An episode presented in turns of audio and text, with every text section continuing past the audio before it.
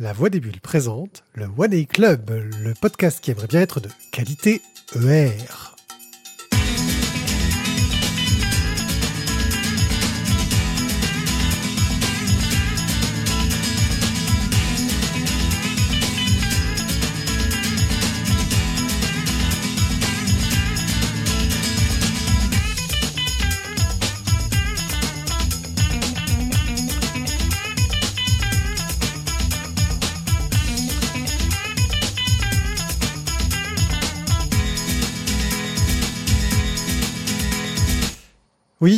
Clin d'œil euh, à des podcasts euh, bien faits par des gens qui sont chacun dans leur domaine très doués. On pensait donc à Studio 404.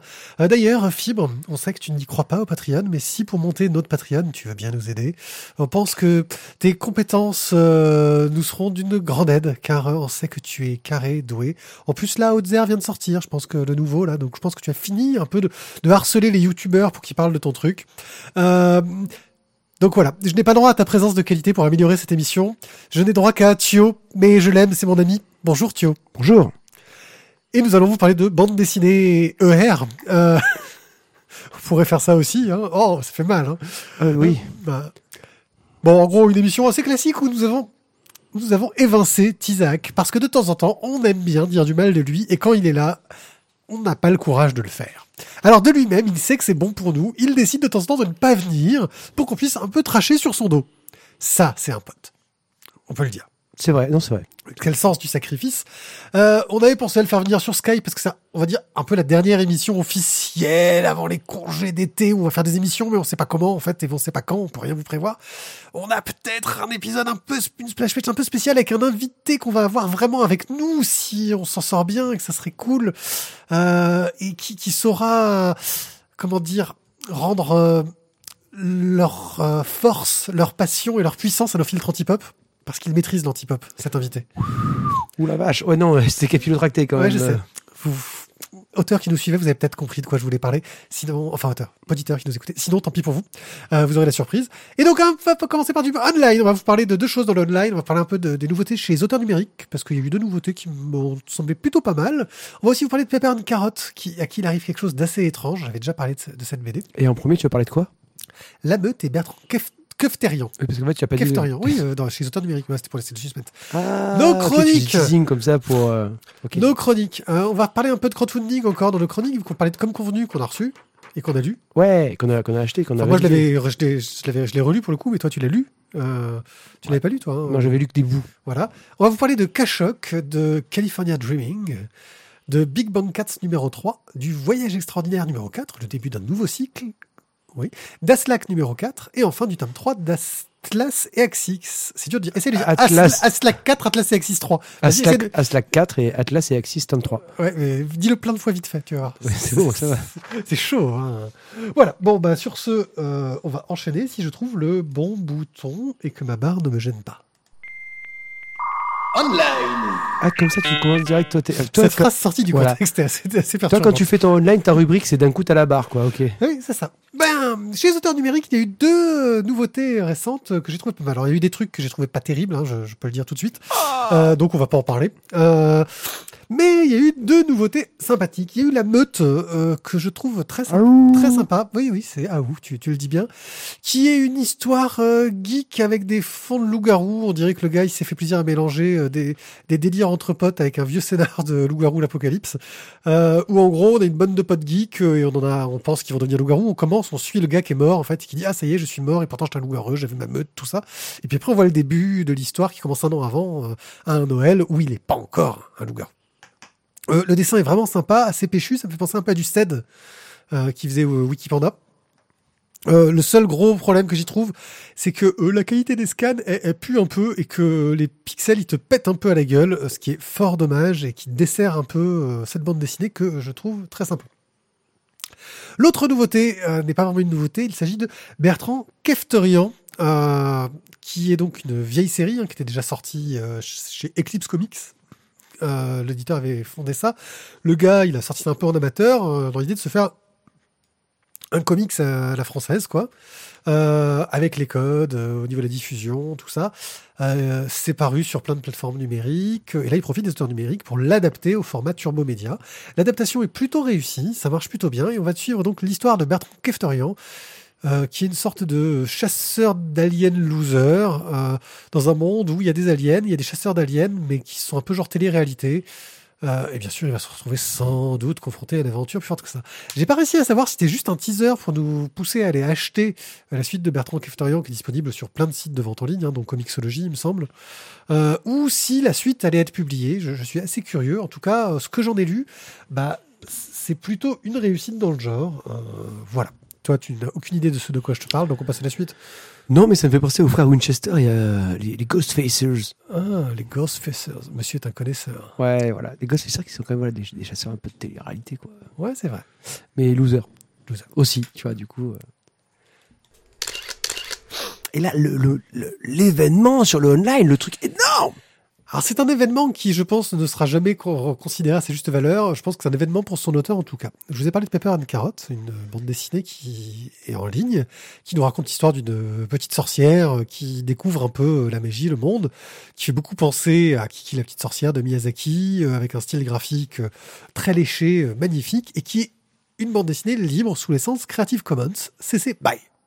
En gros, ça veut dire que n'importe qui peut reprendre cette bande dessinée et la réutiliser à partir du moment où il crédite l'auteur. Et si il fait des changements euh, sur la BD, etc., il doit bien entendu redistribuer sous cette licence-là, etc. Alors, juste, du coup, c'est-à-dire qu'en fait, tu peux, si par exemple tu prends euh, le, le, le- Pepper and Carrot, grosso modo, euh, Pepper and Carrot, et je fais euh, une couve en disant c'est Pepper and Carrot, tu vois, tu peux le vendre. je peux le vendre et tu peux gagner des sous sur le taf qu'ont fait d'autres personnes. Voilà, si honnête, mais si tu le fais dans une démarche intellectuelle honnête, certains l'ont fait dans une démarche intellectuelle pas honnête. C'est-à-dire qu'en gros, il faut que tu respectes, honnête, il faut que tu respectes l'œuvre originale, c'est-à-dire que Non, non, mais voilà, grosso modo, je veux dire, je reprends Pepper and Carrot. Euh, je veux dire, euh, je- je- j'imprime ça à la photocopieuse de mon école, comme un goré, je fais, fais- je fais avec tu le les et tout. tu veux, ouais, tu Je peux. distribue à 5 euros, et les 5 euros sont pour moi si j'ai bien mis dessus que c'est euh, Bob et, euh, Voilà. et- Ah, ok. tu as le droit. Le gars euh, gagne de l'argent pour cette BD-là grâce à un Patriote, où en gros, euh, il en est à- actuellement à 2200 dollars par euh, épisode. Ce qui est plutôt honnête, il en sort un par mois d'épisode, il fait pas que ça comme travail. hein. C'est un auteur qui a beaucoup contribué au projet libre en général, il avait bossé sur le projet Ben- Blender. Euh, tu sais, c'est le logiciel de d'animation 3D euh, Ah, je libre. voulais un mixeur pour faire Ouais, un non, check en voilà.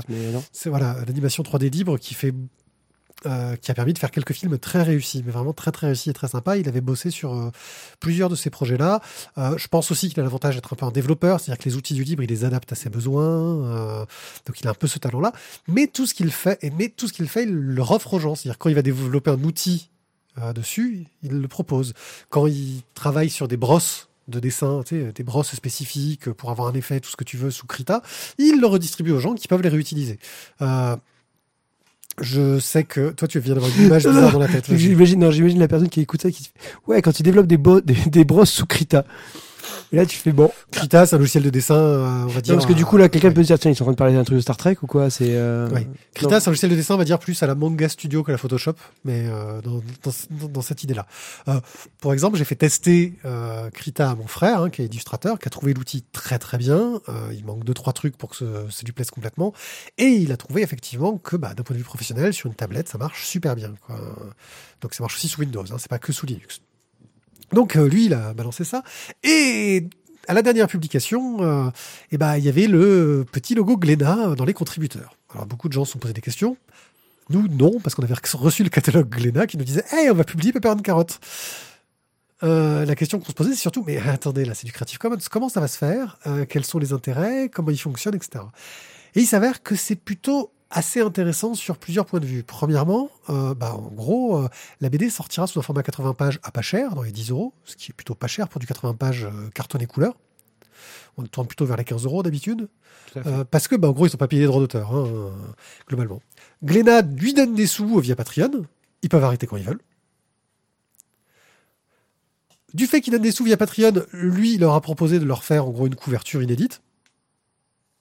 Qu'ils ne peuvent que eux exploiter, là, pour le coup, qui, qui leur appartient. Euh, ils ont retravaillé quand même un peu tout le graphisme, le design pour protéger leur édition pour éviter que n'importe qui reprenne leur édition et la propose telle quelle. C'est-à-dire en fait qu'ils profitent de leur travail qui, par contre, à eux, n'est pas en Creative Commons. Bah si, qui pour le coup reste en Creative Commons. C'est encore plus subtil que ça. Ouais, non, mais il reste propriétaire. Excuse-moi, là, ça me, Ouais, ça, ça me chiffonne dans la tête parce que tu me disais tout à l'heure que du coup, que la Creative Commons, c'est-à-dire que tu peux le réutiliser tel quel. Euh, si tu mets les noms de l'auteur, c'est-à-dire que tu dis c'est Glénat et c'est Bob. Oui, sauf que si tu veux le réutiliser tel quel, il faut que tu dises que c'est Glénat qui l'a fait. Oui, mais faut que tu dises Ouais. que c'est Glénat, mais tu as le droit de le faire. C'est surtout, en fait, ça leur permet. Sauf que, comme la, la- la couverture leur appartient pour le coup. Oui, la couverture, faut que tu en trouves une autre. appartient, donc il faut que tu en trouves une autre. Donc en gros, ça protège euh, leur qualité d'adaptation. Ils ont fait appel à un correcteur pour les textes, pour les affiner un petit peu. euh, Enfin, ils ont apporté suffisamment de valeur ajoutée pour que ce soit considéré comme un produit dérivé de l'œuvre Mhm. originale. Et en plus, ils ont fait appel au créateur pour euh, avoir son accord sur toutes les étapes. Donc c'est quelque chose de très très propre euh, derrière. Euh, le graphiste de chez Glénat a dû en chier parce que en gros, euh, David Revoix s'est dit euh, J'aurais pu leur faire des fichiers Photoshop, mais je juge que mes fichiers Krita sont très bien, donc je laisse se démerder. Euh, donc le graphiste a dû se prendre la tête pour réadapter les fichiers euh, Krita au format Photoshop. Le, département juridique a dû se prendre la tête pour réadapter euh, les façons de gérer les contrats à la licence Creative Commons, qui n'est pas du tout géré chez Glénat jusqu'ici. Euh, et donc c'est vrai que, bon moi je, prends le logiciel libre et tout ça, je trouve que c'est un premier pas très intéressant euh, qui montre que le logiciel libre peut être pérenne et peut faire gagner de l'argent. On le savait déjà dans des milieux co- comme l'informatique, où Linux permet de gagner de l'argent, vu qu'Android c'est du Linux, ne l'oublions pas. Euh, donc euh, il y a voilà, on savait que c'était pérenne, mais c'est vrai que pour la plupart du grand public, on ne le sait pas. Bon, je pense que la plupart du grand public ne saura jamais que c'était une BD libre, qui est disponible sur Internet euh, et qu'il y a des gens euh, qui, travaillent dessus. Bref, euh, David Revoix vient de mettre un article où il explique un peu tout ça. Bon, l'article est en anglais, ce qui est un peu dommage euh, pour un auteur français, Euh, mais c'est super intéressant et je vous encourage à aller jeter un œil euh, bah, à la BD qui est en ligne. Euh, et puis je vous encouragerais même à lire bah, euh, l'édition euh, carton euh, papier qui va sortir parce que c'est une très bonne BD selon moi. Tu vois, des commentaires sur ce sujet assez étonnant, je trouve. Ben, c'était quand on avait justement reçu les auteurs numériques, on parlait justement du, du, schéma économique de, du turbomédia, de du coup ça peut, enfin je trouve que ça commence à peut-être se construire quoi. Bah, on est sur une sorte d'économie parallèle, c'est-à-dire que je pense qu'on là on a un sujet de splash pour trois heures, je pense. On est sur une, une économie parallèle, c'est-à-dire qu'on a un euh, comment un auteur qui vit du Patreon globalement, et c'est l'éditeur qui va le payer via Oui, Patreon. c'est ce que j'ai envie de te dire, c'est euh, tu, tu commences à avoir la possibilité peut-être de passer euh, par un autre schéma de contrat quoi. C'est ça. C'est-à-dire que tu, tu passes plus par le contrat classique, euh, tu fais, tu payes au forfait, tu fais ta BD, tu as touché tes 5000 euros, tu repasses pas par la case départ et on, on se parle plus jamais. Mais c'est que du coup, peut-être tu es obligé de fidéliser, tu veux fidéliser ton éditeur qui va donc euh, participer à ton Patreon, tout comme tes fans, euh, pendant peut-être un ou deux ans. Et dans ce cas, peut-être même que les Patreons, du coup, pourraient avoir une durée, tu vois, une sorte de CDD, quoi. Et l'auteur reste propriétaire de son œuvre, et l'éditeur reste propriétaire de son œuvre entre guillemets, c'est-à-dire le format papier. C'est-à-dire que l'éditeur est propriétaire du format papier, de l'édition, de l'objet, mais l'auteur conserve toute la propriété intellectuelle. euh, et s'il veut le vendre à un autre éditeur, il a le droit, quoi. si un jour il a envie de dire, si un jour Delcourt arrive, ah, on a bien aimé ce que vous avez fait chez Glénat, on veut faire une édition de luxe, nous, chez Delcourt, bah, il peut dire, ouais, d'accord, on peut faire l'édition de luxe chez Delcourt. Et puis même d'ailleurs, Delcourt n'a même pas besoin de poser des questions, ils peuvent dire, on va le faire, et on le fait. C'est, le- ouais, c'est- ils ont le droit de le, le faire, c'est que là, ça peut devenir quand même chaud, quoi. Mais, Ça euh, veut dire chaud, mais je veux dire, entre guillemets, s'ils veulent faire une édition de luxe, ils sont obligés d'a- d'apporter de la valeur ajoutée au produit. Et donc, forcément, ils sont obligés Oui, mais- de collaborer plus, plus, plus à côté avec l'auteur. oui, mais ça peut être, ça peut être ultra minime. Ah oui. Mais ils se retrouveraient contraints quand même de déployer ça sous licence Creative Commons. Et là, ça deviendrait intéressant. Ouais, mais enfin, du coup, c'est. Enfin bon. Non, Qui ressort pas. Le bouquin il va être édité à 10 000 exemplaires, ce qui est un beau tirage hein, pour une nouvelle série, euh, etc. Tu ressors pas, euh, t'arrives pas à ressortir un truc qui a fait un, un concurrent euh, derrière comme ça tout de suite, quoi. Mais l'avantage, je veux surtout dire que si un jour la BD est épuisée, qu'elle a pas cartonné ou quoi que ce soit, un autre éditeur pourra reprendre la suite s'il a envie derrière. Mm. Euh, voir un plus petit éditeur qui veut faire une diffusion plus, plus restreinte, ou voir peut-être dans une moins bonne qualité d'édition, hein, parce que euh, Surtout, c'est que là, Voilà. on, on tue mon système de, de livres qui deviennent rares. ouais, c'est ça. Tu vois, parce que les petits tirages. On Là, en tue fait, de tes splash dans tes idées. euh. Ouais, on a tué une des splash, mais c'est pas grave. On passe à la suite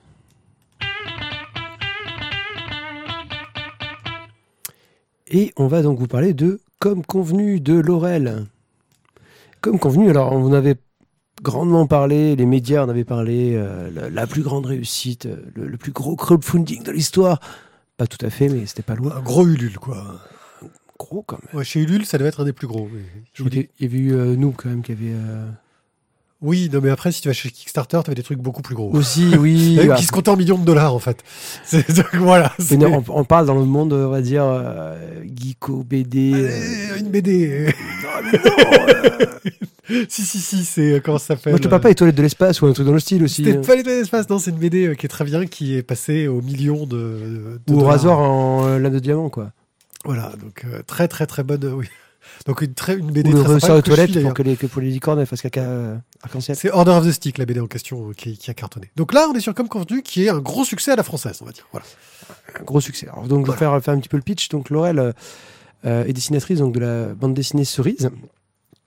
Et elle est partie donc, avec son mari euh, de l'autre côté de l'Atlantique, dans, dans- dans la baie de San Francisco. Grand titre de Scott McKenzie, on vous en parlera juste après. Ouais, pas mal. Pas Que- oh, mal. tu nous prépares- Non, mais la transition, faut pas la faire pendant le truc, faut la faire à la fin. ah T'as mince foiré la transition. En même temps, c'est pas juste après. Bon. Euh, et donc, ils sont partis à San Francisco pour euh, ouvrir donc euh, une start-up euh, avec donc, donc Laurel, donc son mari, Adrien, et donc le CEO ou le CTO, CEO, CEO, Geoffrey et Luc, le mec Chef du Executive Officer. et, et, et, et Luc, le mec du marketing. Donc voilà, c'est les quatre fondateurs qui ont chacun des parts dans la boîte. Et en fait, on va suivre bah, donc leur déménagement à San Francisco, à tout, ce qui va leur arriver comme merde, comme déconvenus, comme trucs qui fonctionnent pas, euh, le fait qu'ils soient en coloc avec des mecs qui travaillent sur les mêmes jeux qu'eux, parce que bah, ils n'ont pas les moyens d'être logés tout seuls. Enfin bon, plein, plein, plein de bordilloutes. Ouais, c'est- bien résumé. On suit un peu toutes les difficultés de la boîte qui essaie de se lancer euh, et qui du, a du mal. Et aussi, on suit le quotidien d'une Une famille. d'une entreprise, oui, d'une famille, mais d'une entreprise euh, bah, où forcément, au bout d'un moment, même si les idées de départ sont, sont, sont bien, au bout d'un moment, les égaux de chacun font que ça part en cacahuète. Il faut bien choisir au départ. Mais alors du coup, c'est vrai que moi j'ai trouvé ça. euh, Bon, déjà, on va peut-être parler du bouquin lui-même. Euh, Oui, parce qu'on a, pavé. on- ouais, a euh, payé la qualité, on va le dire. C'est un beau pavé. C'est un beau, un très beau pavé. Un très beau euh, tirage. Très beau tirage, vraiment. Les, euh, les goodies sont pas, euh, comment dire, gigantesques en nombre, mais ils sont très jolis. Moi, j'ai eu les petits autocollants, Ouais, les ça, petits, stickers. les stickers et les, ah, la- les petites, les petites cartes postales. là. Ouais, carte postale, euh, tout ça. Très joli. En plus, c'était pour une fois. Et ça, ça par contre, et notez l'idée, les gars. Les stickers qui sont rangés dans une petite pochette dans la doublure de la couverture. Ça, c'est top. Parce que ça évite en fait de les faire tomber à chaque fois que tu prends le bouquin. Et ça évite ensuite, quand tu lis le bouquin aussi, d'être obligé de les coller quelque part sur l'étagère parce que sinon tu vas les paumer. Quand il racontait un peu ses aventures, tu te dis qu'elle a trouvé un imprimeur assez de qualité aussi. Ouais, ouais, non, mais. Mais euh, en fait, je pense que euh, beaucoup se plaignaient justement au niveau du Kickstarter qu'il avait proposé peu de bonus.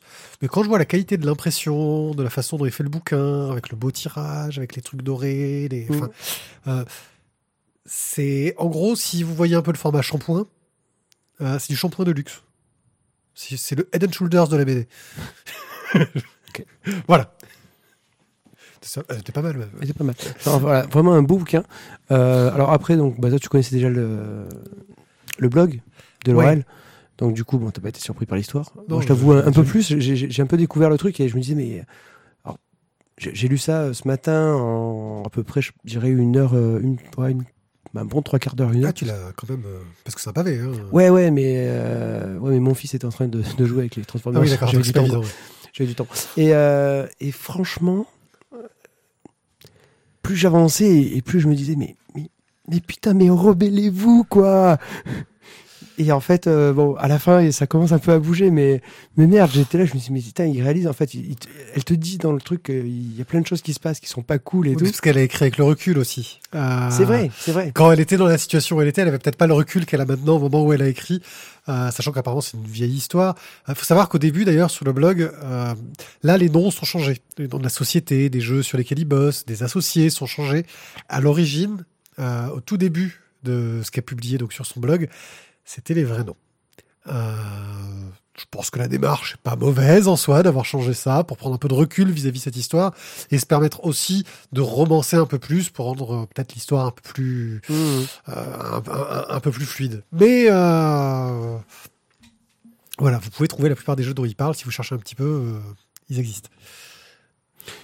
Bon, après, voilà, les, les personnages, je trouve, sont, sont, sont géniaux. Moi, j'ai découvert, en fait, tout ce que tu, tu- À la fois, tout ce dont tu as besoin pour faire un jeu sous, euh, sous iOS et, euh, et le peu dont tu as besoin pour faire un jeu sous iOS, quoi. Parce que finalement, ils font, à un moment donné, ils font un jeu à 4. Et voilà, il y, y a un graphiste, euh, un, un scénariste qui fait le code, et, euh, et après, tu as les développeurs qui. euh, Ouais, tu vas avoir un sound designer aussi. Voilà, enfin bon, c'est- quoi. c'est c'est- à 4, ils arrivent à faire un truc, quoi. En théorie, une équipe, j'ai envie de dire, euh, minimale, si tu fais des compétences un peu variées, ça va être un sound designer, un graphiste et, et un codeur. Euh, et allez, on va dire peut-être en plus quelqu'un qui va plus s'occuper du gameplay, du côté un peu plus vraiment, euh, voilà. Mais tu peux avoir des équipes minimalistes dans le jeu vidéo. oui. Voilà. Enfin, maintenant, on retrouve ça, quelque chose qu'on avait perdu, euh, mais qu'on retrouve avec l'apparition du jeu indé et euh, des jeux mobiles.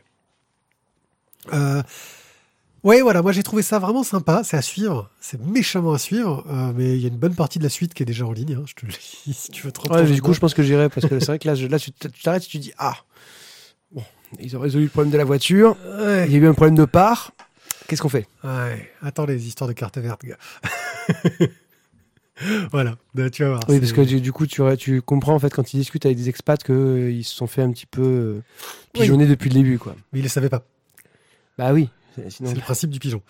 Euh, voilà, donc euh, c'est une histoire vraiment intéressante euh, et très sympa. Euh, et le dessin, qu'est-ce que t'en as pensé? Alors il y a un truc qui est particulier sur le dessin, mais vas-y, je te laisse euh, dire ce que t'en as pensé, moi je vais y revenir euh, après.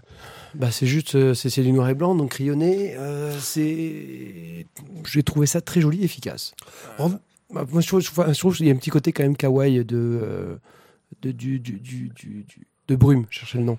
Oui, C'est le euh, chat. C'est le chat, oui, C'est le chat. c'est le chat de Laurel. C'est le chat en fait qui à la fin, je retrouve une sorte de, c'est un peu un Jiminy Cricket. Il a, la, il a, il a les deux casquettes. Il a à la fois le petit démon et, euh, et le petit ange. Ouais, et puis il se fait aider par les écureuils qui sont des enflures. Ah, euh, ouais, ouais, ouais. Euh, c'est les personnes, oui, c'est les, les coccinelles de Gottlieb, c'est un peu ce côté-là. Euh, ouais, il y a un côté très ligne claire, gros nez, tu vois, un peu euh, du classique franco-belge au niveau du trait.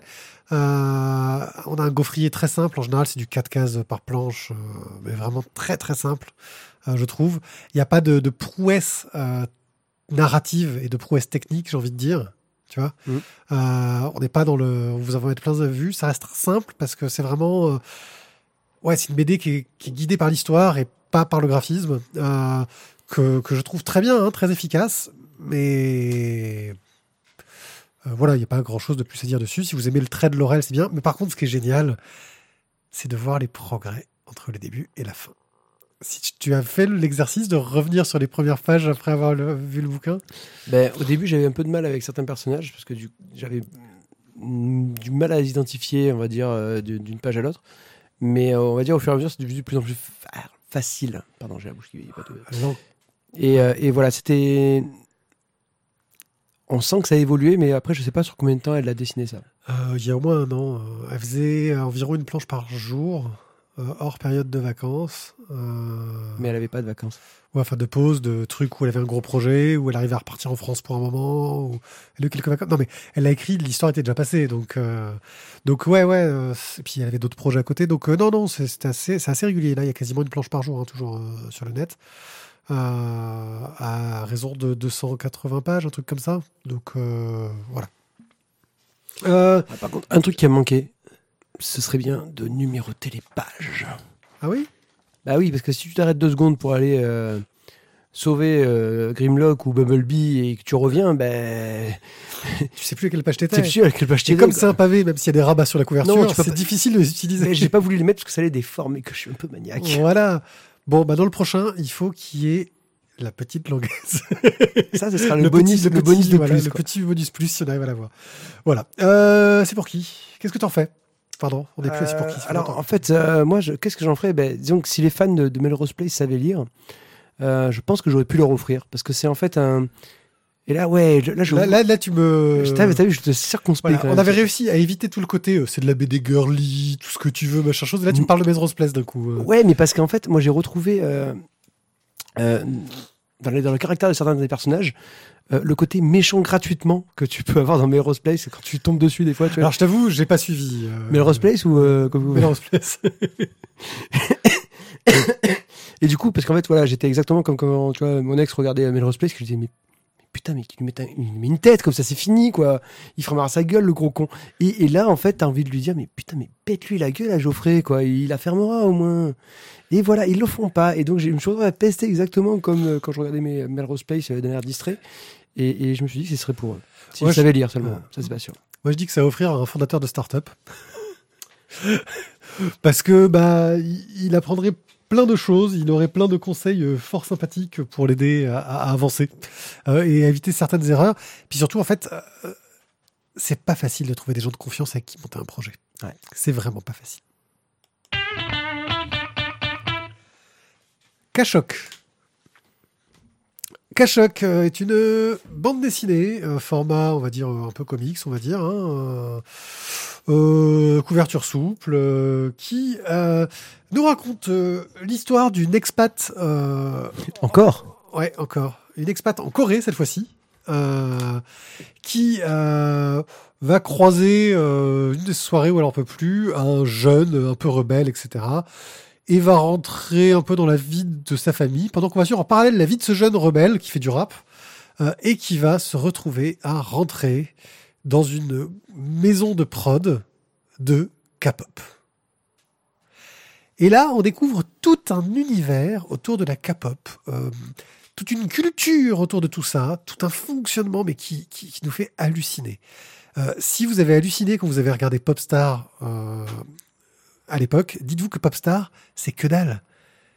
C'est- tout petit, c'est minable. C'est 5% de, de la puissance des, des, des émissions de création de boys band, euh, etc., qu'il y a euh, en Corée. Parce que oui, en Corée, ils ont des émissions où ils créent des boys bands et c'est totalement assumé. Et c'est totalement géré. Et ils font des boys bands qui- et ils ont des écuries. Ils chopent des jeunes euh, tout mômes, ils leur apprennent à danser et à chanter. Et ensuite, ils font des concours entre eux pour savoir lequel euh, va rentrer dans un boys band, sachant qu'il y en a qui ne le feront jamais. Euh, ils prennent tout en charge. euh, ce qui fait qu'en plus, ils peuvent les payer une misère parce qu'ils prennent tout en charge. Enfin, on découvre tout un univers là-dedans, avec une sorte de chassé-croisé entre euh, Alice et euh, comment il s'appelle euh, Ju Jeon, je sais plus quoi. Euh, comment il s'appelle le, le héros J'ai oublié. Je sais plus. bon, enfin, et le et le héros. Qui se croisent très peu en fait, qui ont des liens par rapport à la famille, parce qu'elle finit par donner un coup de main dans la guest house où travaille la mère du, du héros. Et on se dit peut-être qu'ils vont mieux se croiser, ça va avancer, etc. Et, et, et la fin laisse un peu sur sa fin ce propos-là, on va dire. Mais à côté de ça, j'ai découvert un univers euh, auquel je m'attendais pas du tout. Franchement, j'avoue, euh, je, je- voilà, c'est partie de service de presse que je suis pas sûr d'avoir demandé en fait. Ça, ça arrive. Euh, la couverture, bah ouais, euh, j'ai j'ai un boys band dessus quoi. tu fais oh là là, t'as l'impression ouais, t'as t'as alliage quoi sur la couverture. Ouais.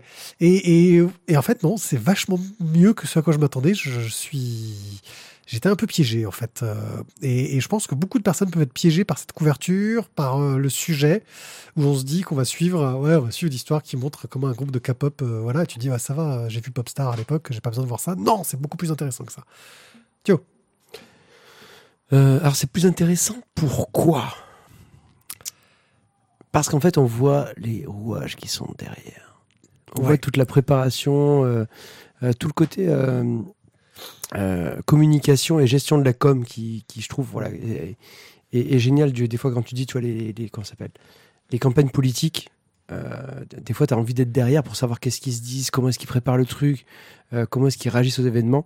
Ben, c'est un peu ce que tu as aussi dans Kachok. C'est tiens, on a notre gars qui est parti voir sa mère. Qu'est-ce qu'on peut faire justement pour retourner sur nos pas? Parce qu'il y a toutes les télés qui sont allées le voir et que du coup, il n'a pas respecté telle règle. Et que- lui, il nous le faut, c'est le petit rebelle, euh, Voilà. il mettra un peu de piment dans le truc, mais il faut qu'il soit rebelle, mais pas trop, parce que sinon, ça va pas plaire au public. Euh. Donc voilà, non, j'ai trouvé ça. Non, c'est.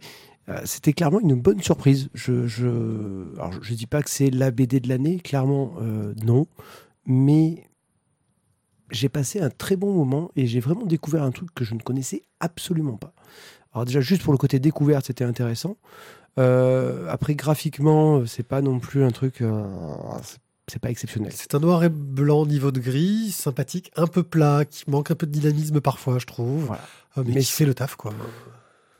Ouais, qui est pas non plus. Enfin, il, fait le taf. C'est pas, le- c'est pas le truc au top. C'est, je trouve, que c'est, c'est moyen plus. Oui. Voilà, c'est pas non plus transcendant, quoi. Mais par contre, moi, je trouve au niveau scénario, ça m'a bien, bien emballé, quoi. Et comme tu vois, je, comme je te disais la dernière fois, on en parlait, je te disais, j'ai, presque envie de te dire que j'ai envie d'avoir un tome 2. Oui, avoir un tome 2 ou d'écouter de la K-pop. Pour... euh, Non, Non. faut pas pousser. Euh, voilà. Mais c'est vrai que oui, euh, pensez la K-pop, c'est psy, quoi. Je veux dire, euh, c'est. Et là, elle t'explique un peu. En fait, pour le coup, c'est marrant. J'ai découvert un peu de quoi parler parce qu'elle fait référence. euh, parce que il y a quand même euh, une préface, une postface qui nous explique un peu plus les détails de tout ça. Tu te rends compte que Psy raconte quelque chose de, de, de pas totalement débile dans ce Mhm. truc, qui se moque de toute une. Euh, de toute une frange de la population coréenne. Enfin, c'est c'est vraiment très très très intéressant. Et tu en fais quoi? Bah, alors je pense qu'on va avoir, un- on va se rejoindre un peu sur ce qu'on en fait. Moi, je pense que c'est, une bonne découverte de, euh, on va dire de l'extérieur, de, de- d'une autre culture, d'autres choses, euh, euh, de l'étranger, quoi. Ouais, c'est une ouverture à une Asie inconnue, j'ai envie de dire. Euh, on a, on a- inconnu, inconnu pour nous. hein. Peut-être qu'il y a des gens qui diront, oh, putain, les mecs ils connaissent pas la K-pop, c'est bon, ok. Je ne connaissais pas la K-pop. Ouais, mais non, mais peu connu. Si, je connaissais de nom la K-pop, j'en avais déjà écouté, mais tu te fous de la gueule quand t'écoutes de la K-pop. Enfin, je le faisais toujours pour rigoler, quoi, euh, quand je parlais de K-pop. euh. Euh, mais je trouve qu'il y a un côté, euh, voilà, déjà découvrir que c'est un pays euh, asiatique protestant. Ouais, ils, font, ils expliquent un peu ça dans la préface. Découvrir que, ouais, c'est. C'est loin de toutes les images qu'on a du, euh, Japon, par exemple. Ça n'a rien à voir. Euh, c'est loin des images qu'on peut avoir de la Corée. Ou enfin, le dernier bouquin que j'avais lu sur la Corée, c'était Pyongyang, et bizarrement, c'est pas aussi rigolo. Euh, c'est l'autre côté de la Corée. Donc, tu vois, tu, découvres, voilà, quelque chose qui culturellement est très fort. En fait, c'est un pays qui, je pense, est, est très puissant culturellement et que et qu'on connaît assez peu. En tout cas, nous, on le connaît assez peu. En France et qui mériterait d'être découvert parce que ça va vraiment éveiller ma curiosité et qui est en plus plus accessible que ce que j'aurais cru. Mm. Tu sais, tout de suite, quand tu penses Asie, tu te dis des trucs un peu compliqués, du confucianisme, du machin chose. Enfin, euh, la culture japonaise, par exemple, est très difficile à appréhender. On la connaît un peu parce qu'on a lu beaucoup de mangas et qu'on a été bercé un peu par les dessins animés et la philosophie Tu, tu asiatique. en connais, tu en connais quelques, quelques, une trame générale. Quelques aspects. Voilà, quelques Mais c'est vrai que là, la culture coréenne a l'air beaucoup plus abordable, telle qu'elle était montrée dans, le, dans cette BD en tout cas. Euh, voilà. Donc, euh, je crois qu'on a fait le tour. On a fait le tour. Tizak, une petite chanson, s'il te plaît California Dreaming. California Dreaming. Euh, ouais, c'est moins bien que Tizak quand Ouais, même. je, sais, hein. ouais, je sais, je chante pas bien comme lui. Et donc, on va vous parler de California Dreaming de Pénélope Bagieux. All the leaves are brown, and the sky is grey, and the sky is grey. Et c'est justement les secondes voix qui sont super importantes sur Oui. cette chanson. Euh, voilà. En fait, on va suivre dans euh, cette histoire donc la vie, euh, enfin une partie de la vie, parce qu'on n'a pas la- la- l'après, mais de de Cass, de Ca- Cass Elliott, qui va être donc la chanteuse, une des chanteuses de The Mamas and the Papas, qui sera ensuite Mama Cass aussi, mais bon, là c'est autre chose. Euh, et on va suivre donc bah, toute, son, toute, sa, toute sa vie, toute son histoire de, euh, on va dire, sa naissance assez rapidement, et ensuite donc bah, sa carrière de chanteuse euh, dans différents groupes. hein. ça va être, euh, je crois au départ, attends, c'est euh, les Journeymen. Euh, Oui, puis ensuite, euh, alors un truc totalement imprononçable, je m'en excuse, les Mugwumps, les Mugwumps. Euh, euh, avec un truc, euh, un, nom de groupe où tu peux gagner au Scrabble avec ça, quoi. Euh, qui va ensuite devenir donc Mamas and Papas. Et on va suivre bah, l'évolution du groupe, comment est-ce qu'il se crée, comment ils se rencontrent, euh, le, le caractère d'une Cass Elliott qui a l'air quand même d'être euh, euh, totalement déjantée, totalement extravertie, mais en même temps d'une fragilité assez hallucinante. Là où elle arrive, elle fout la merde quand même. hein. Ouais, elle fout la merde, mais tu sens quand même qu'il y a quand même une. Enfin. Il y Une a volonté un de bien faire, une volonté vo- de se faire remarquer, une volonté Ouais, d'être au devant de la scène. Mais en même temps, un côté un peu fragile, quoi. Oui. Il y a tout. Une sorte de réflexe vis-à-vis de cette fragilité. De... Et, et voilà, donc du coup, on, on écoute, euh, enfin, on écoute, on, on suit l'histoire de ce groupe. Et, et finalement, voilà, on se retrouve peu à peu à chanter dans notre tête. Parce que quand du coup, quand on parle des enregistrements avec, euh, avec John Phillips, qui était en fait le, le, le dictateur du groupe, euh, qui voulait pas tel truc, il faut le faire comme ci, il faut le faire comme ça, et avec Cass Elliot qui lui fait à peu Et près. qui sortait avec euh, la jeunette euh, qui Michel. avait pas, Michel qui avait pas une voix superbe, sachant que était. Cass était secrètement amoureuse de lui, euh, plus ou moins. Enfin, Non, elle était amoureuse de, ah oui, de euh. Denis. Denis, ouais. Enfin, je mélange. Alors, elle était amoureuse de Denis, et en fait, donc euh, John et Michel étaient ensemble, mais en fait, Denis voulait se taper Michel, Tu, en et- fait, t'étais vraiment fan de Melrose Place. et Cass, et Cass, en fait, elle, elle voulait, elle était à fou amoureuse, amoureuse de Denis, quoi. Donc, du coup, euh, gros, gros quadrilatère amoureux, très chaud, quoi. Euh, surtout pour une vie de groupe quand tu, tu pars en tournée ensemble. Euh, donc forcément, bah, ça n'a pas tout, très bien tourné parce que le groupe a, eu en tout et pour tout, je crois, un truc comme 4 ou 5 ans d'existence avant d'essayer de se reformer une autre fois, mais ça a été un échec. Mais ils ont quand même fait California Dreaming et d'autres titres aussi qui sont quand même ultra connus et que vous avez certainement entendu. Mais je vais pas vous faire euh, l'affront de vous faire une prononciation pourrie parce que Tizak aurait pu me vanner, mais c'est pas là, donc c'est pas J'ai dû chanter à sa place et j'ai un peu honte. Je- tu peux. Euh, Voilà. En tout cas, c'était un, bon bouquin. J'ai eu du mal un peu à me lancer dedans euh, parce que les, les- les- les- je, connaissais assez peu le, le- le- le- le trait de Pénélope Bagieux. Donc du coup, au départ, j'étais là, je fais, Ah, ça, me fait un peu bizarre. Et puis en fait, c'est passé tout seul, quoi. Bah, Pénélope Bagieux, c'est un peu cette artiste. euh, J'ai envie de dire, tu sais, l'artiste maudite, quoi. Elle a un peu participé au début des blogs BD, de la vague girly, entre guillemets. Les gens essayé de la coincer dans cette image. euh, elle se fait pomper son style de partout euh, pour euh, se retrouver. euh, Dès que tu racontes des histoires de filles, ils vont faire des courses et qui achètent des chaussures. on a du, style Pénélope Bagieux, j'ai envie de dire. Elle s'est retrouvée un peu coincée dans cette image-là et je trouve que ces derniers temps, elle arrive plutôt à en sortir. Surtout que là, elle a fait le choix, voilà, d'aller sur un trait crayonné direct, euh, noir et blanc, euh, qui, est, assez, original, que j'aime beaucoup, un petit côté cartoony dans les, dessins, dans la présentation des personnages, tu vois. Euh, et puis, ouais, c'est moi j'ai trouvé ça très efficace, très sympa. Elle se permet en plus un petit peu de poésie parfois au niveau de la narration, en jouant sur les décors, sur les des éléments qui apparaissent, sur des jeux d'ombre, sur des tout ça. Et et j'ai trouvé ça, ouais, moi graphiquement, ça m'a énormément plu. quoi. J'ai j'ai vraiment euh, trouvé ça génial. Euh, J'ai mis un peu plus de temps, on va dire, à apprécier. J'ai pas trouvé ça génial, mais euh, finalement, voilà, ça m'a bien bercé. Euh. Et c'est vrai que du coup, les, les- les moments où tu as aussi la voix off de, euh, parce que t'as l'impression en fait que c'est bah, c'est Cass Elliot qui raconte son histoire aussi à d'autres moments. Parce que des moments, en fait, t'es spectateur de l'histoire et des moments, t'es- c'est Cass Elliot qui te raconte telle période de sa vie. Ça m'a un peu fait penser au, au traitement de Marion Mousse sur euh, comment euh, Lou, euh, Loulou, euh, zut. euh, Ah zut, je l'ai pas loin. Louise et les loups. Louise et les loups. Tu sais, un peu ce traitement au niveau, Ouais. de- au niveau du récit autobiographique. biographique, j'ai un peu pensé, trouvé à ce Mhm. traitement-là, avec un côté moins documentaire que dans Louise et les loups, qui était très poussé, hein, mais un peu cette, cette forme de, de narration. Et ouais. Euh, la fin aussi, est, alors on va pas spoiler, mais euh, ça s'arrête avant la fin de l'histoire de, de Cass Elliot, c'est-à-dire euh, apparemment elle, elle est morte dans des conditions pas fantastiques, on va dire, euh, dans des conditions d'excès et d'abus. Est-ce que j'ai cru comprendre J'avoue que j'ai pas été chercher plus loin. Et ça s'arrête bien avant ça, quand elle est au fait de sa gloire. et je trouve ça pas mal justement bah, de raconter une success story et de s'arrêter avant la chute. Mm. Ça met un peu de positif.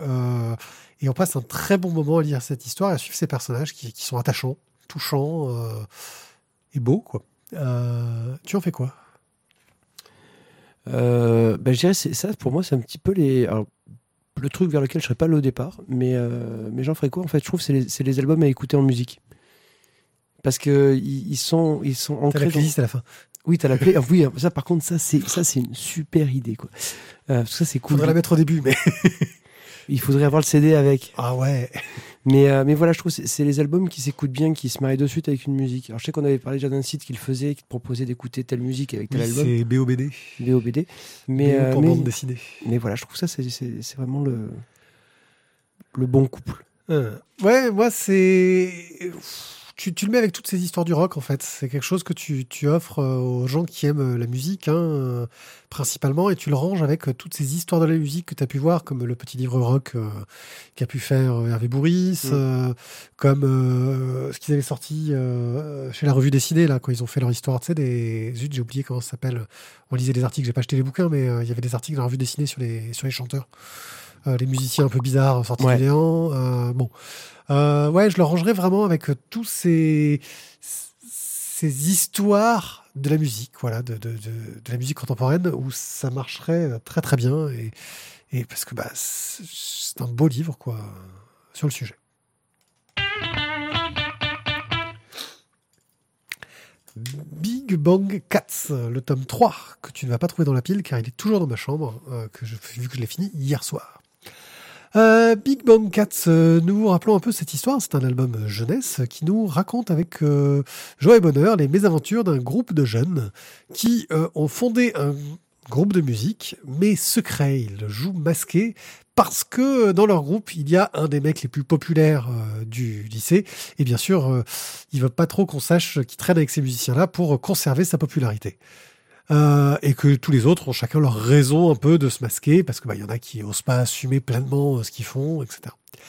Tome est une histoire assez intéressante euh, parce qu'elle s'intéresse à un sujet que beaucoup de gens ont pu rencontrer, c'est le pervers narcissique.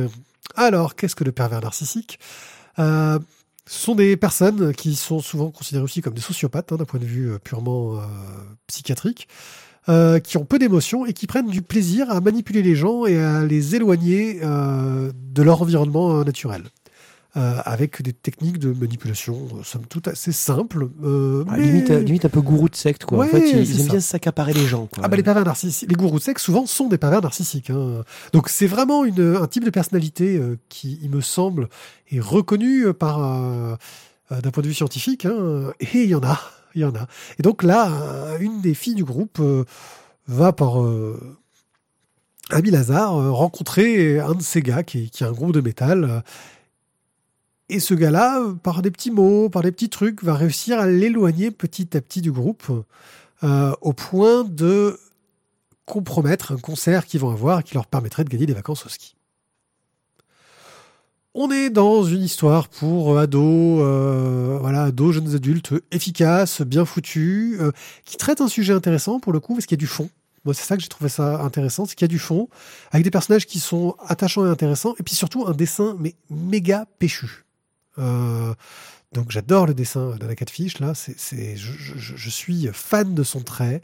Euh, c'est d'un dynamisme très inspiré euh, euh, pop, euh, manga. euh, bah, on va penser à Jamie Hewlett, hein, Gorillaz euh, et compagnie. Scott euh, Pilgrim. Ouais, il y a ce côté aussi Scott Pilgrim un peu. euh, voilà, tu, tu prends tous ces gens qui ont ces influences à la fois américaines et asiatiques, qui ont réussi à tout mélanger. Où on sent un petit côté com aussi, tu vois, euh, pour quelque chose de très graphique, très moderne, très péchu, avec une mise en couleur qui en jette en plus. Euh, donc, franchement, au niveau de la narration, ça tient vachement bien la route. Et puis en plus, bah, c'est une histoire intéressante et euh, le mécanisme euh, de la manipulation est tout en finesse et en subtilité. C'est-à-dire que on a lu la préface, on sait que ça va parler d'un pervers narcissique, donc on sait que le gars du groupe de métal, il est méchant, quoi, en gros. Mais on nous l'aurait pas dit et ils insisteraient pas dessus. Tu te rends compte que il y va par petites touches. Alors, j'ai pas lu la préface quand j'ai lu. Big Bang Cats. Donc, du coup, en fait, j'ai vraiment suivi le, toute la narration, euh, voilà, comme un gentil spectateur. Et, euh, et du coup, quand tu arrives justement au moment où tu as le. Mais tu es un pervers narcissique. Et là, tu Oui, fais. il y a l'explication Wikipédia, quoi. et là, tu fais. Ah, mais ouais, en fait, quand il a fait ça, quand il a fait ça, quand il a fait ça. Et ouais, tu fais. Ah, ouais. Et voilà. Donc voilà, donc ça marche même. euh, voilà. Ça marche même si tu le sais pas. Voilà, mais justement, c'est ça que je voulais dire, c'est que moi je le savais et j'ai trouvé que c'était très bien amené. Donc euh, quand tu le sais pas, oui, pour le coup, tu es la preuve de ma démonstration. Nous avons fait une démonstration scientifique. Nous avons euh, quelqu'un qui sait et quelqu'un qui ne sait pas et nous en arrivons aux mêmes conclusions. Donc, ça livre est bien foutu. veux dire que le livre est bien foutu, exactement. Voilà, donc euh, voilà pour euh, mon avis. Euh, Le tien, Thio. Euh, bah, je vais te rejoindre à peu près sur tout, voire même en fait sur tout. Donc je suis. Euh, euh, alors ça, ça, on va pas avoir un riche débat aujourd'hui, mais je suis entièrement d'accord avec euh, tout ce que tu viens de dire, autant sur le graphisme que sur la narration. Et, euh, et j'ai trouvé ça intéressant parce que moi j'ai été surpris du sujet Euh, alors c'est vrai que dans Big Bang 4, ils sont déjà euh, euh, traités quand même de sujets de société, de l'homosexualité, de, de- d'un des membres du groupe, d'autres Bah, de l'intégration. Le l'intégration, histoire, ouais. c'est l'intégration. C'est voilà. les castes, c'est les castes sociales lycéennes. Au la lycée. première histoire. Mais- Mais c'est vrai que du coup, si tu veux, là j'ai été surpris par le sujet. Je ne m'attendais pas à ça. Mais, euh, mais voilà, c'est bien mené. Alors je dirais pas euh, que ça m'a euh, transcendé ma life, mais, euh, mais, mais c'était très intéressant et du coup, passé un très bon moment. Et c'est vrai que je trouve Big Bang Cats, Big. Bang Cats, euh, au fur et à mesure, bah, devient un truc euh, bien sympa quand même. Bah, tu l'offres volontiers à des ados, quoi. hein. D'ailleurs, c'est ce que je pense qu'il faut en faire, c'est que faut l'offrir à des ados parce que bon, moi, je passe un bon moment en tant qu'adulte, hein, à, à des ados et à leurs parents. Ouais. Voilà, parce que ça permettrait aussi peut-être aux parents de voir, parce qu'on peut avoir un pervers narcissique dans l'entourage de ses enfants et pas s'en rendre compte. Euh, c'est vrai. Donc euh, non, mais non, je pense que c'est très très très euh, intéressant. Voilà, moi je, je- je l'offre sans hésiter à un, à un ado et à ses parents. Est-ce que, est-ce que ça existe, en fait, parce qu'on dit un, un pervers, mais est-ce que ça existe une perverse narcissique? Euh, ah, c'est- je sais pas. Je pense qu'on est dans de la sociopathie. C'est, c'est, c'est- enfin, de toute façon, les, tu sais, les psychopathes sont souvent des hommes, hein, rarement des femmes. Ouais, je sais, j'ai appris ça dans Esprit criminel. Ah, toi, tu regardes euh, Esprit criminel. Non, j'ai arrêté parce que ça, ça me foutait les chocottes, en fait, de me dire qu'il y avait des cas qui étaient vrais, quoi. Ah, depuis qu'Inigo Montoya est parti, c'est plus pareil. Euh, Ouais, enfin, il est parti saison 1, quand même. je sais. J'allais dire, si tu veux, depuis qu'il est parti, ouais, grosso modo, euh, bon, il s'est juste passé 10 ans, quoi, depuis. C'est vrai. Et on va continuer avec Le Voyage extraordinaire de Philippi et Camboni, le tome 4 chez Vent d'Ouest.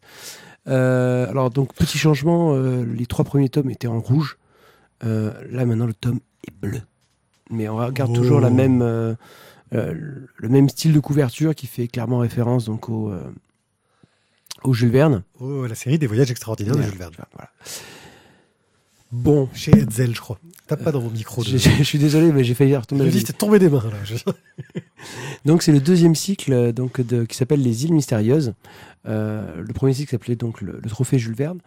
Euh, on va resuivre nos deux gamins, donc Emilien et Noémie, euh, qui sont revenus justement du trophée Jules Verne. On a eu le- le- les problèmes donc avec le, troisième axe, qui est en fait une sorte de grand méchant de cette Extraterrestre. extraterrestre, on on sait pas, mais qui en fait fait chier tout le monde dans cette, dans, cette guerre mondiale entre l'Allemagne et, euh, et, et l'Angleterre, et, et les États-Unis aussi. Et donc, bah, eux, ils sont revenus euh, dans leur euh, cottage anglais et ils attendent de savoir ce que sont devenus les parents euh, euh, de Noémie, qui eux sont visiblement passés du côté obscur de la force. Et, euh, Ils auraient trahi. voilà, et euh, le père d'Emilien qui essaye donc euh, de l'envoyer euh, du côté, on va dire, de mettre à gauche pour qu'il soit un peu à l'abri, mais en même temps le sortir aussi de ces histoires où bah, les services secrets anglais et américains essayent justement de traîner Emilien et Noémie parce que ce sont en fait deux petits génies qui vont peut-être leur permettre T'as envie de baffer d'ailleurs, sont. Mais bon. qui vont peut-être essayer de voilà, qui vont leur permettre de trouver euh, qui est le troisième axe et d'avoir des réponses à leurs questions. Bon, dans ce sujet-là, donc, euh, ils sont récupérés par euh, les services secrets. Ils se retrouvent euh, à, encore une fois, dans la baie de San Francisco. Merci Scott McKenzie. On Et- des thèmes. hein. on est dans le thème San Francisco aujourd'hui.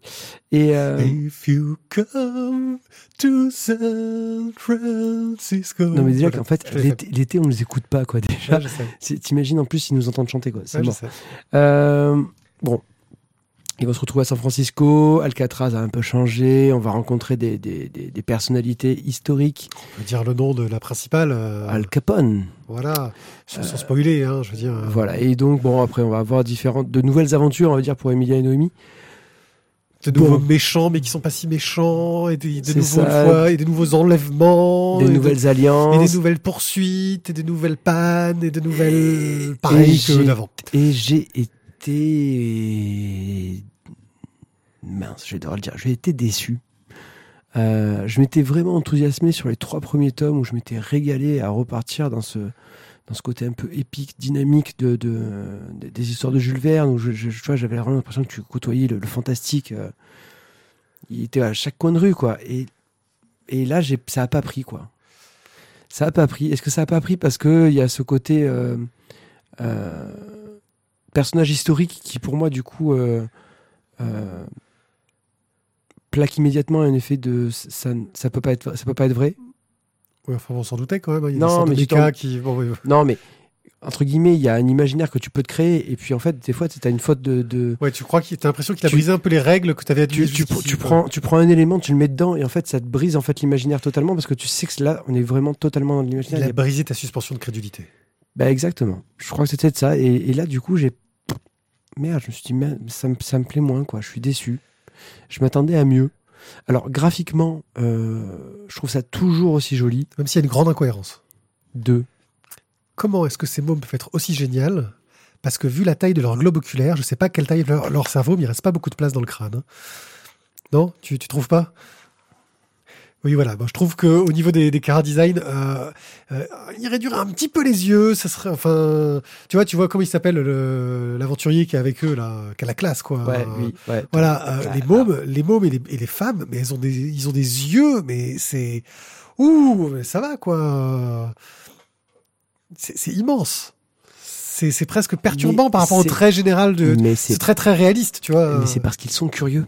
Ils ont des grands yeux parce que c'est les yeux de l'enfant. C'est les yeux. du- Euh, ils sont émerveillés de tout. Les yeux de l'intelligence. C'est, ça doit être ça. Voilà. Mais sinon, à part leurs yeux. Mais regarde l'héroïne là, elle a des yeux bon. aussi gros que sa poitrine. euh, Ouais, mais elle a une belle poitrine. quand même. Justement. Bon, sinon, à part les yeux. Non, le dessin est magnifique, c'est beau, c'est superbe. Voilà. En fait, moi, j'ai du mal avec les, les, les designs des personnages, enfin les, les, les visages principalement. J'ai du mal avec la façon dont, dont l'auteur dessine les visages. Bon, après, c'est un choix artistique. Hein. Moi, ça me convient pas très bien, mais alors tout le reste, les décors, les couleurs, euh, les, les looks des personnages, au niveau des, des fringues, de tout ce que tu veux, je trouve ça superbe. Après, c'est ce que j'avais dit à la fin du tome 3. Hein, euh, je suis pas non plus très très fan de, de cet univers euh, steampunk machin chose. En fait, les deux personnages principaux, les deux gosses, euh, ils m'insupportent en fait. J'ai envie de les baffer toutes les, toutes, à chaque fois qu'ils ouvrent la bouche. Et, et ça, ça me rend un peu le, le, le, passage difficile à, à apprécier pleinement, on va dire. Voilà. Euh, mais dans le genre, ça reste assez efficace. Euh, les clins d'œil sont sympathiques, sont bien menés. euh, mais là, c'est vrai que, euh, disons que tous les Deus Ex Machina, toutes les surprises que tu es censé avoir, elles, elles tombent un peu à plat. Quoi. Tu, tu as lu le premier cycle, tu as un peu compris les mécanismes euh, scénaristiques, bah là tu as les mêmes, donc tu, tu vois un peu ce qui va arriver. quoi. La méchante qui est pas vraiment méchante parce qu'elle est jolie. euh, alors ça, mais ça, ça- euh, ça, ça, par contre, j'ai trouvé, j'ai trouvé ça un peu dommage parce que donc la présente, elle a quand même beaucoup de classe et en fait, euh, huit cases après, elle a retourné sa veste. Voilà, donc non, ça, c'est- ça, par contre, ah, tu fais, oh, attendez, oh, vous, tu, tu, tu nous l'envoies, tu la mets en place, tu, Bum. ah ok, oh, c'est déjà fini quoi. Donc voilà pour euh, ouais, les déceptions, on est assez d'accord. Euh, euh, étonnamment, euh, tu as rejoint mon avis. Ah, tu es passé du côté obscur du voyage extraordinaire. T'en fais quoi? Euh, pff, bah, j'en fais quoi? Je- je- J'ai été fan du premier, du premier cycle. Euh, le deuxième cycle commence mal, mais en même temps, euh, je me dis à voir. euh, ah, il, est, beau quand même. La couve, elle déchire. Oui, non, mais ça, c'est les travails d'édition qui est joli, mais Ouais, bah, j'en fais quoi? Malheureusement, je pense que c'est une série que je vais terminer, mais euh, j'espère que ça va un peu se renouveler. euh. Ça annonce un renouvellement quand même le final euh, de, de ça annonce un renouvellement, mais. un changement de cadre assez intéressant peut-être. Ouais. Ouais. À voir. à À, voir. voir. Donc tu- Bon. tu, tu, tu le mets en attente. Quoi. Je le mets en attente, mais bon, oui, je pense que je finirai la série, mais là, j'étais quand même, je, je- je l'avoue, j'ai été vraiment bien déçu. Et ouais, je devrais supporter le prochain tome parce que tu vas l'acheter. Voilà ce que j'en fais. Ok. voilà. Euh, on va pouvoir passer à la suite.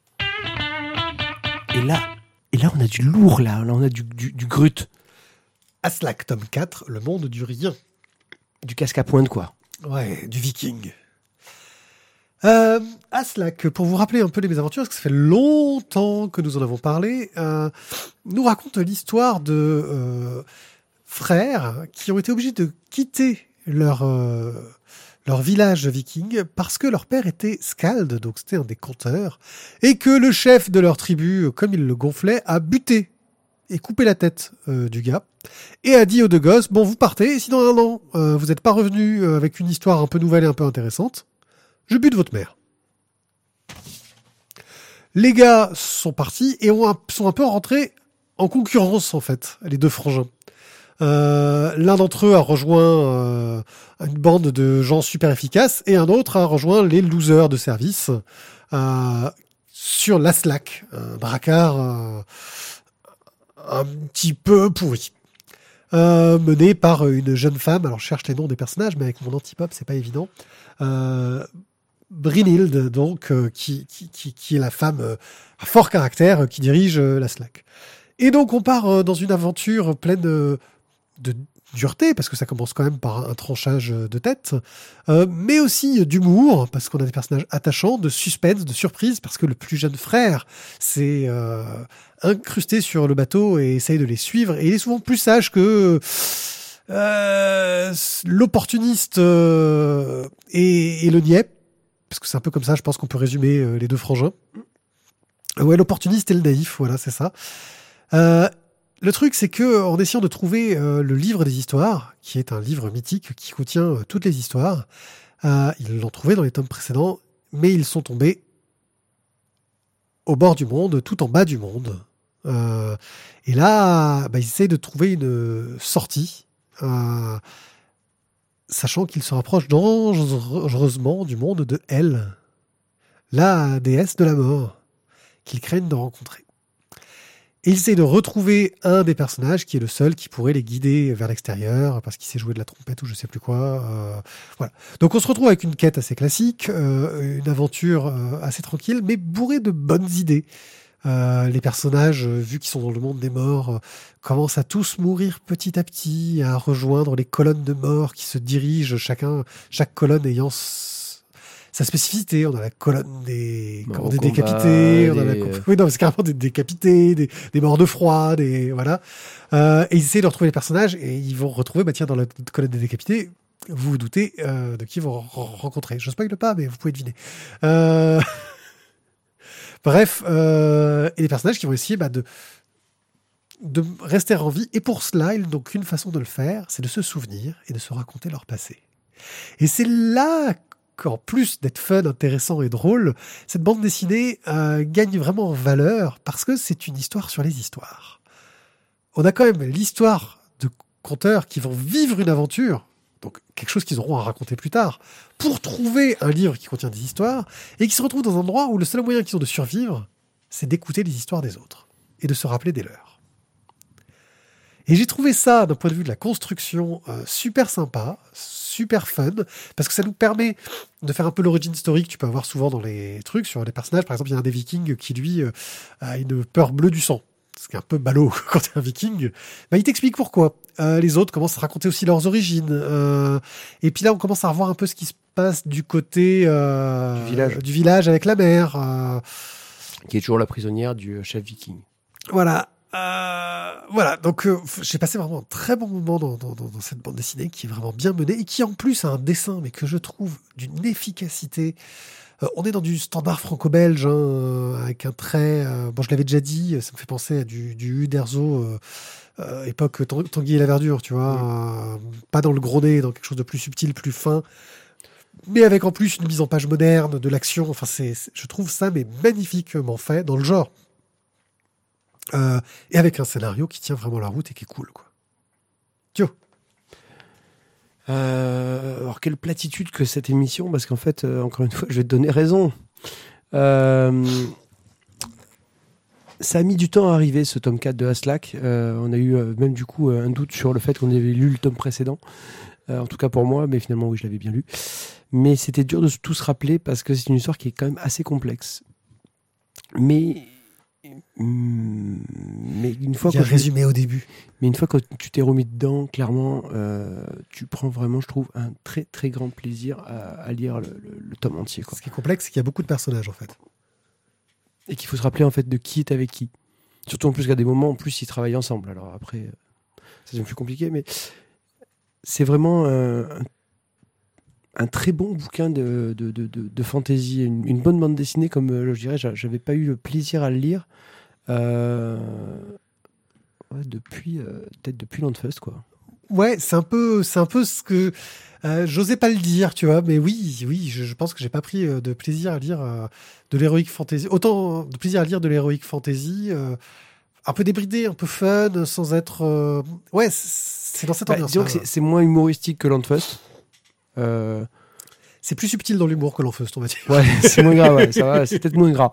Mais, euh, mais voilà, mais l'histoire est vraiment, enfin, tout tient la route, quoi. C'est génial. Moi, je me suis vraiment régalé. Euh, graphiquement, un vrai plaisir, quoi, à, à- à regarder de- tous les détails qu'on a dans les décors, euh, dans les personnages, parce que voilà, même, même sur, sur, sur les, sur les tenues des, des personnages, sur les habits, il y a plein de choses qui sont mises dessus. Euh, vraiment, voilà, une, une bonne bande, bande dessinée, quoi. Et alors il y a six tomes de prévus. hein. Je pensais que ça s'arrêterait au 4. Je, je sais pas pourquoi je m'étais mis dans la tête que ça finirait au 4. Euh, il y en a encore deux. Bah voilà, j'attends maintenant parce Ouais, que c'est euh, un peu long justement. Ça me rappelle aussi la difficulté de ces cycles d'heroic fantasy à la française. Il faut attendre les suites quand même. Des fois, ça met quand même plus. Mais là ils ont bien résumé au début et ça c'est bien. Franchement c'est voilà. Euh, T'en fais quoi? Euh, bah, si c'était pas dans ta bibliothèque, en fait, je le mettrais dans la mienne. Parce que je trouve que c'est vraiment un. Je pense que c'est en train de devenir un incontournable, en fait, euh, du- d'une d'une étagère Heroic Fantasy. Ouais ouais, je le mets dans, dans, dans une étagère best of fantasy quoi. Quelque chose. euh, ouais, c'est c'est super réussi, c'est super efficace. euh. Et Puis voilà, c'est vrai que moi, je trouvais l'hu- l'humour entre les, euh, entre les Vikings me fait penser des fois un peu à du. euh, ah, comment s'appelle le film Euh, Eric le Viking, oui, Eric le Viking. Voilà, clairement, mais c'est cette espèce d'humour absurde des fois où tu, tu vois l'autre qui sont en train de se, se taper sur la gueule pour savoir si le père est mort réellement au combat ou si en fait il est mort dans son, euh, dans son sommeil. Ah, attention, euh, On a une bête, mais c'est rien de grave. c'est pas un frelon, c'est bon signe. Euh, voilà, donc vraiment c'est top. Ouais, et puis euh, la relation entre les deux frères qui est bien décrite aussi, hein, qui, qui, qui s'aiment, mais qui sont en concurrence, mais. Euh, t'es pas sûr quand même qu'il y en a un qui ait beaucoup d'amour quand même en lui. ouais, ouais, tu sais pas trop. Ah, Il y, en a, il y en a un qui a l'air peut-être, va dire, d'avoir quand même un petit côté euh, fraternel, euh, t'es de famille, donc je peux pas non plus trop te faire de, de mal, mais t'as l'autre quand même qui fait un peu l'enculé. euh. Oui, oui, oui, c'est vrai. C'est dur d'être viking. Euh, ouais, d'être enculé aussi, ouais. Et on va terminer donc toujours un petit peu dans un monde d'heroic fantasy, mais plus jeunesse. euh, Atlas et Axis, tome 3. Euh, donc nous allons euh, continuer dans notre histoire et dans... euh, Rappelle-nous un peu les précédents tomes. Alors en fait, nos, nos deux héros, Atlas et Axis, euh, étaient en- dans la quête de l'os magique de Chimera. Ce sont deux chiens. Ce sont deux chiens. Euh, et donc, justement, dans cette quête de l'os magique, ils ont. Pardon. ils se sont retrouvés enrôlés à bord d'une armée de chiens qui partait à l'assaut donc du château des Macas. Euh, les Macas, en fait, sont un peuple barbare. euh, alors, des animaux, ça serait. C'est quoi? C'est des loups? Ouais, des loups, des bulldogs ou je sais pas quoi. Ouais, c'est- Enfin, ça reste des chiens. Ça reste fait. des chiens, une race de chiens un peu méchants. Euh, qui euh, du coup voilà maltraitent on va dire tous les peuples qui sont euh, sous leur euh, sur l'égide et là les chiens se sont ligués pour aller euh, tous les Faire défoncer. la même chose. Euh, ouais mais d'abord ils veulent quand même euh, tuer les méchants peut-être qu'ils feront pire mais ils veulent quand même tuer les méchants et donc bah, Atlas et Axis ont eu besoin de cette c'est un avantage en fait parce que ça les a aussi mis sur le bon continent pour aller chercher l'os de Chimera mais euh, mais bon il faut quand même qu'ils arrivent à se dépêtrer de cette armée euh, de chiens qui, euh, qui, qui a comme règle de ne. Il est interdit d'être un lâche. Les lâches, on les tue. Et on tue les déserteurs. Et on tue les déserteurs. Donc forcément, pour fuir, c'est un peu difficile. Mais. Je ne vous spoil pas, ils vont réussir à quitter cette armée donc pour partir dans leur quête. Et à ce moment-là, en fait, ils vont tom- tomber avec un euh, Volk, un, un loup qui lui aussi a subi euh, les, les foudres des Macas. Euh, et qui bah, n'est pas finalement un si méchant loup que ça. Qui est d'une subtilité totale et qui. Enfin, d'une subtilité absurde, euh, j'ai envie de dire, parce que la guerre est vraiment présentée comme absurde. hein. Ah oui, la, la- la- la Voilà. guerre est Et qui raconte son histoire. Voilà. Euh, ben justement qui raconte un petit peu toutes les épreuves qui, qui l'ont amené pour devenir ce qu'il est euh, est aujourd'hui quoi. C'est à dire qu'il est euh, est à la fois une sorte de loup sanguinaire monstrueux mais qui se rappelle en fait qu'il n'était pas comme ça au départ. Et que finalement c'est la guerre et le monde qui l'a changé et qui l'a obligé à devenir ainsi. Moi, j'ai trouvé que c'est, on est toujours dans le même, dans la même approche, on va dire, de dans Atlas et Axis, donc cette espèce de, de, récit épique, euh, ponctué, voilà, vraiment euh, avec une énorme quantité d'humour et de dérision, euh, mais avec toujours un, sens critique vis-à-vis des faits de société. Alors c'est vrai que c'est anthropomorphique qui leur permettait de ça, mais qui est quand même, voilà, je trouve très très bien mené et c'est vraiment très agréable, quoi.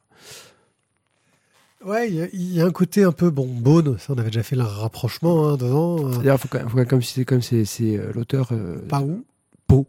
Bah, c'est espagnol, donc je crois que ça veut dire où. ou Pau, comme un Pyrénées oriental, enfin occidental, Ouais, Pyrénées atlantique.